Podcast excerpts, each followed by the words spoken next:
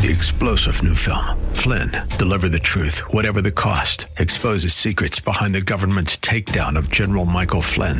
Flynn knew what the intel world had been up to. He ordered the first audit of the use of contractors. This set off alarm bells. He told the truth. He was the most dangerous person for Donald Trump to hire. They had to get rid of Flynn. Flynn, Deliver the Truth, Whatever the Cost. Available now. Watch it today. Go to Salem Now dot com. Salem Now dot com. Lessons gleaned from the righteousness of Christ's disciples. Next on Abounding Grace.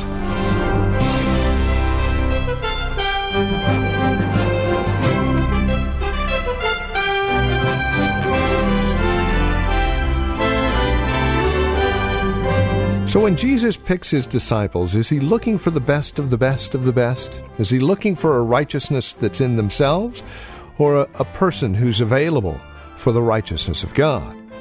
That's the subject today here on Abounding Grace as we look at Luke chapter six, verses twenty through forty-nine. The righteousness of Christ's disciples is the title of our program. Join us for Abounding Grace now from Reformed Heritage Church in San Jose. Once again, Pastor Gary Wagner. Unless your righteousness surpasses the righteousness of the scribes and the Pharisees, you shall not enter the kingdom of heaven. Throughout his sermon, Jesus focuses on one great point, and that is the total inadequacy of the righteousness and the good works of every human being to make them acceptable with God. Jesus emphasizes it here. You see it behind his words, and you see it expressly stated not only in this, the Sermon on the Mount, but throughout Scripture. The total inadequacy of any acts of kindness, any good deed, any eternal actions on our part, any obedience to the law of God to make us worthy of being accepted by God at all in any way. The Pharisees in Jesus' day, who were the leaders of the church, placed their traditions written by the rabbis, such as the Talmud, at least on par with Scripture, if not at times even above it. And the children of the Pharisees were far more familiar with the oral and written rabbinical teachings than they were with the law word of God. The Pharisees' zeal for their traditions and their supplementations of the Bible modified, perverted, and subverted the whole law of God, which Jesus Christ came to vindicate.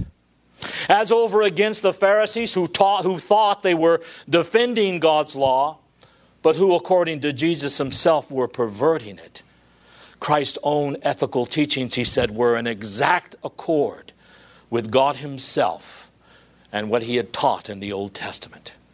And Jesus came to defend, explain, confirm, and enforce God's law in his kingdom.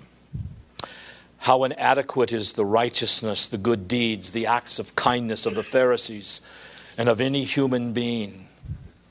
Listen, every good, kind, charitable thing we do is so inadequate that it bars us from the kingdom of God. Any righteousness you perform will keep you out of the kingdom of God. All acts of kindness or charity that you have performed in and of yourself will keep you out of the kingdom of God. The righteousness, the acts of kindness, the good deeds that we do are all so defective that they will damn us for all eternity. That is bad. That is how bad all the good things we do are.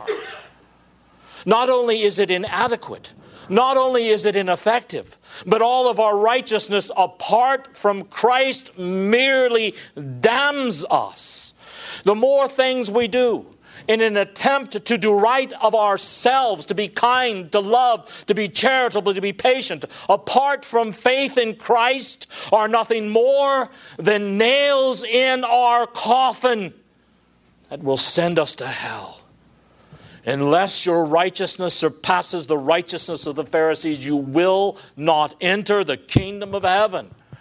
In the Sermon on the Mount, Jesus is putting a blowtorch to the theology and the ethics, the doctrine and the practice of the Pharisees, who thought that the only thing that is important is the external behavior, going through the right actions, thinking the right things, doing all the right things at the right time. And the whole point that Jesus is making is that we live like we live because we think like we think. Our thinking and our believing must be straight, must be according to the Word of God if our living and doing is to be straight according to the Word of God. A correct creed and law are determinative of right action and right behavior. If a person in his own mind replaces light for darkness and darkness for light, his life will correspond to what he believes. You see, my friends, it is simply not true to say that it makes no difference what a person believes if he will just do what is right. If a person's morals or judgments are perverted or not done to bring pleasure to God, no matter how zealous and sincere he is, his practice will be perverted as well. Jesus is charging the Pharisees and most human beings in our American culture with the sin of hypocrisy by saying your righteousness is totally inadequate because the standard of your righteousness is not my will and it is not based on my word. It is your own humanly derived traditions. And in following all your traditions, whether they are the traditions of your church or the traditions of your family or the traditions of your own experience, you are breaking the commandments of God. Even when you're trying to obey the commandments of God externally, you're still breaking them because your motives are all wrong. Now, how is it that a disciple's righteous then, then surpasses and exceeds the righteousness of zealous experts in ethics and morality? The scribes and the Pharisees were considered the most knowledgeable zealots for morality in their day. And Jesus said, unless your righteousness exceeds, supersedes, is superior to the righteousness of these zealots for righteousness, you will never enter the kingdom of heaven. So how is our righteousness superior to the righteousness that some human beings think they are producing in and of themselves? Let me give you four ways. First of all, the righteousness that Christ demands of his disciples, without which you will never see God, is a righteousness that has a different motive than the motives of the Pharisees or the unbeliever today, who is trying to do right. The true Christian's motive for righteousness, listen carefully, is gratitude to and faith in the Lord Jesus Christ. Any obedience that is acceptable to God is an obedience, it is a righteousness, a conformity of His law word that is motivated by faith in Jesus Christ alone. The unbeliever, on the other hand, does right things. He performs right acts of kindness. He tries to bring his life into conformity, sometimes, to what God demands, in a vain attempt to make enough points with God to win God's favor. You see, maybe if I do this, God will be pleased with me. Maybe if I do this, I can earn God's favor, and when I die, everything between God and myself will be okay. That is their motivation for obedience, to make points with God or with mankind. Whereas the disciple of Christ obey God not to make points, because he knows that is not possible, because, but because he is in love with Christ. He so loves Jesus Christ and is grateful for Him for saving him from his sins that he is willing to do whatever Christ asks of him to please Him and to honor him. The righteousness of the true Christian is superior to the righteousness, so to speak, of the non-believer because of his motive to please God, out of love for God. Second, our righteousness is superior to the righteousness of the, of the Pharisees because of our goal for righteousness. What is the ultimate goal we are trying to achieve? The ultimate goal is the glory and the honor of God. We know that Christ has secured our eternal salvation, so there is no thought in our minds of earning or meriting or purchasing our salvation or doing something to guarantee it, because as Christians, our standing with God is secure. Due to our faith in the salvific work of Christ, we now have as the goal of our life to honor him and to live for his pleasure, to magnify his name, and then to lead other people to praise him. An unbeliever can't do that, nor does he have a desire to do so, because he is so in love with himself. The unbeliever does whatever he does that is right out of self-interest, to satisfy himself and make himself feel good, or to bring honor and praise to himself. There is a third way in which the righteousness of Christ's disciple is superior to that of the non-Christian, and that is in its standard. First, we have its motivation, which is faith in Christ. Second, its goal, which is the glory of God. And the third, the standard by which you determine what is right and what is wrong, what is good and what is bad, what's loving and what's hateful, what is moral and what is immoral, what is ethical and what is unethical.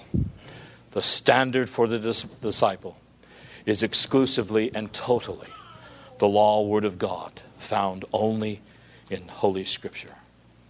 Nothing else, beloved. The Bible is the final and only authority for the believer. He believes this book in its entirety, which originated in the very mind of God.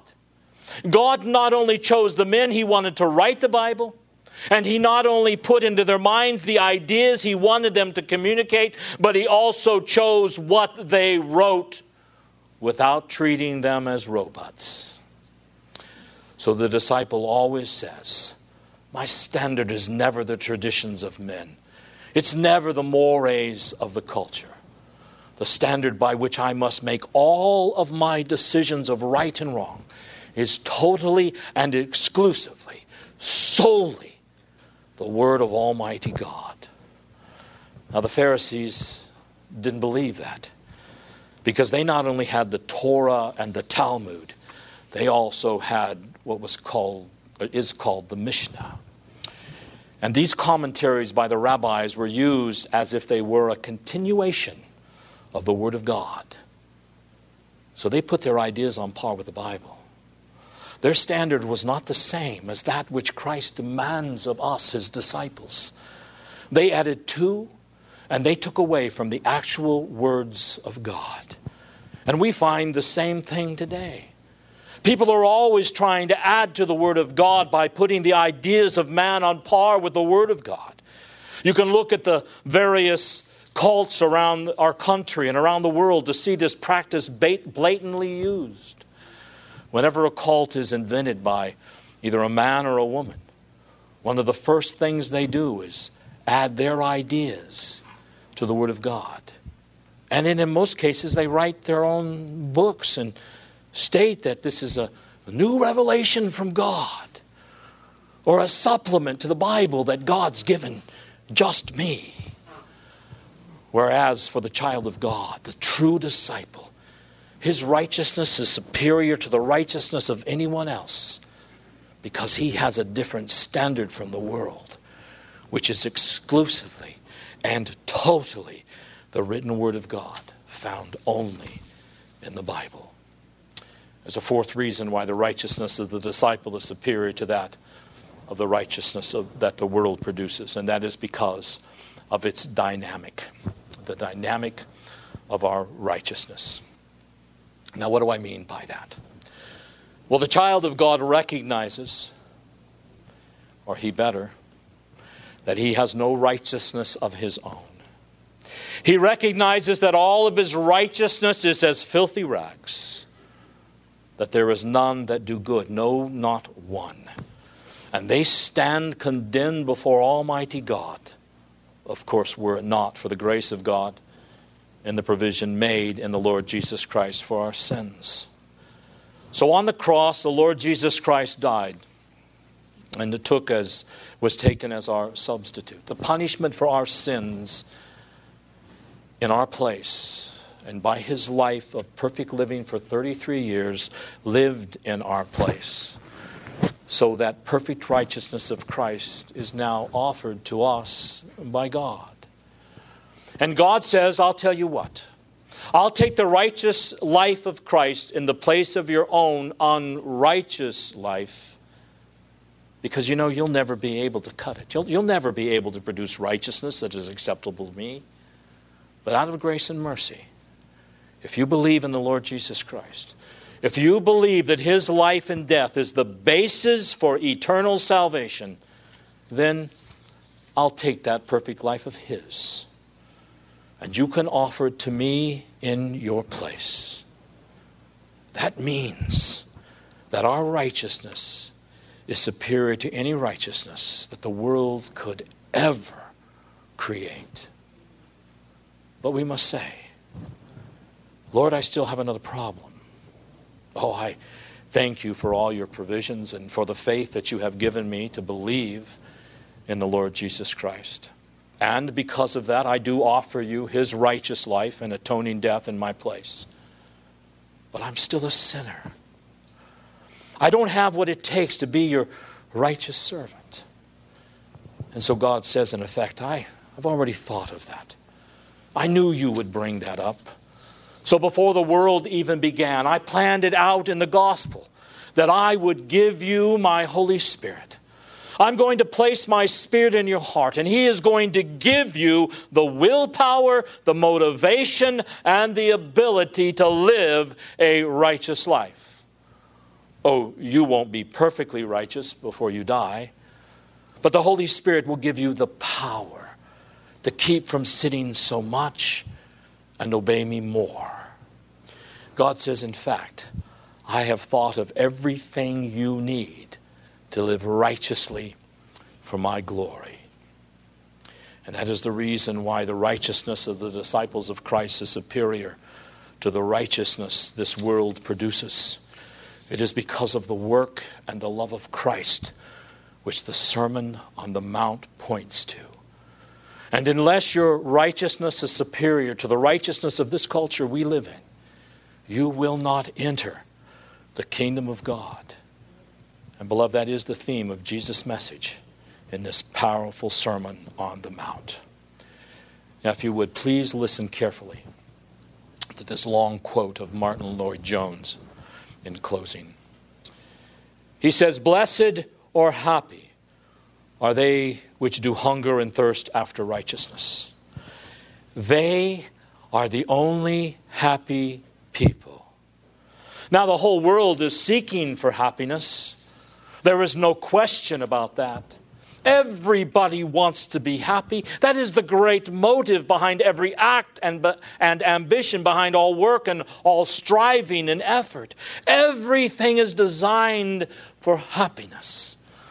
But the great tragedy of the world is that, though it gives its soul to seek for happiness, it never seems to be able to find it. The present state of the world reminds us of that very forcibly. What is the matter? I think the answer is that we have never understood this text as we should have done. Blessed are they which do hunger and thirst after righteousness. What does it mean? Let me put it negatively like this. We are not to hunger and thirst after blessedness. But that is what most people are doing. We put happiness and blessedness as the one thing that we desire, and thus we always miss it. It always eludes us. According to Scripture, happiness is never something that we should that should be sought directly. It's always something that results from seeking something else. Now, this is true of those outside the church and of many inside the church as well. It is obviously the tragedy of those who are outside the church. The world is seeking happiness. That is the meaning of its pleasure mania. That is the meaning of everything men and women do, not only in their work, but still more in their pleasures. They are trying to find happiness. They are making it their goal, their number one objective. But they do not find it. Because whenever you put happiness before righteousness, you will be doomed to misery. That is the great message of the Bible from beginning to end. They alone are truly happy who are seeking to be righteous. But happiness in the place of righteousness, put happiness in the place of righteousness, and you will never get it. This is equally true, however, of many within the church. There are large numbers of people in the Christian church who seem to spend the whole of their life seeking something which they can never find, seeking for some kind of happiness and blessedness. They go around from meeting to meeting and convention to convention, always hoping that they're going to get this wonderful thing, this, this experience that's going to fill them with joy and flood them with some ecstasy. They see that other people have it, but they themselves do not seem to get it. So they seek it and covet it, always hungry and thirsty for it. But they never get it. Now that's not surprising. We are not meant to hunger and thirst after experiences. We are not meant to hunger and thirst after blessedness. If we want to be truly happy and blessed, we must hunger and thirst after righteousness. We must not put blessedness or happiness or experience in first place. No, that is something that God gives to those who seek righteousness. Oh, the tragedy that we do not follow the simple teaching and instruction of the Word of God, but are always coveting and seeking this experience which we hope we're going to have. The experiences are the gift of God. What you and I are to covet and to seek from God alone and to hunger and thirst for is righteousness. The Lord Jesus Christ, in a sermon only God could preach, teaches His elect that they are to live righteously in all areas of their life. Not as the scribes and the Pharisees, trying to earn points with God, but beloved, out of gratitude for a glorious salvation He has graciously bestowed upon us, even though we deserve His damnation, except for the redeeming power of our Lord Jesus Christ in our lives. And that, beloved, is why the Sermon on the Mount points us to Christ and not the sermon itself. Next week, Lord willing, we are going to bring to a close our study on the Sermon on the Mount. Let us pray. Father God, we thank You for the picture of a true Christian that You have presented to us in the Sermon on the Mount. We know perfectly well that such a life is only possible but by the power of Your Spirit indwelling us, motivating us, and empowering us. Oh Lord, don't let the focus of our lives be our own happiness. Instead, give us a real hunger and thirst for righteousness, so that we seek above all things to glorify You for Christ's sake. Amen. Well, that's all the time we have. This has been Abounding Grace with Pastor Gary Wagner, the ministry of Reformed Heritage Church in San Jose. It is our goal and desire that you would abound in grace through the preaching and teaching of God's Word. And that is why we come to you on a daily basis. Now, as we close out our time together, we also realize that some of these messages that are presented here on Abounding Grace are well worth reviewing again at your convenience. Maybe you joined us a bit late. Well, we have copies on C D. They're just five dollars. Mention today's date as you call or write to us. Here's how to get in touch with us. The phone number is four oh eight, eight six six, five six oh seven. That's four oh eight, eight six six, five six oh seven. You're welcome to also visit our website, learn a bit more about us. We're at reformed heritage dot org. Again, reformed heritage dot org. And then, of course, if you would love to partner with us, if you're feeling led of the Lord to become a financial partner with us as we continue this ministry here on this station, please write to us at P M B number four oh two. And the address is fourteen eighty-four Pollard Road, Los Gatos, California. The zip code is nine five oh three two. Or, again, simply call us, four oh eight, eight six six, five six oh seven. That's four oh eight, eight six six, five six oh seven. You're also welcome to join us for worship. Sunday services here at Reformed Heritage Church are at five oh five five Lone Hill Road in Los Gatos. We meet at the Lone Hill Church, two in the afternoon. Directions can be found at reformed heritage dot org or by, again, calling four oh eight, eight six six, five six oh seven. We thank you for joining us and trust we'll see you again next time we get together for another broadcast of Abounding Grace with Pastor Gary Wagner.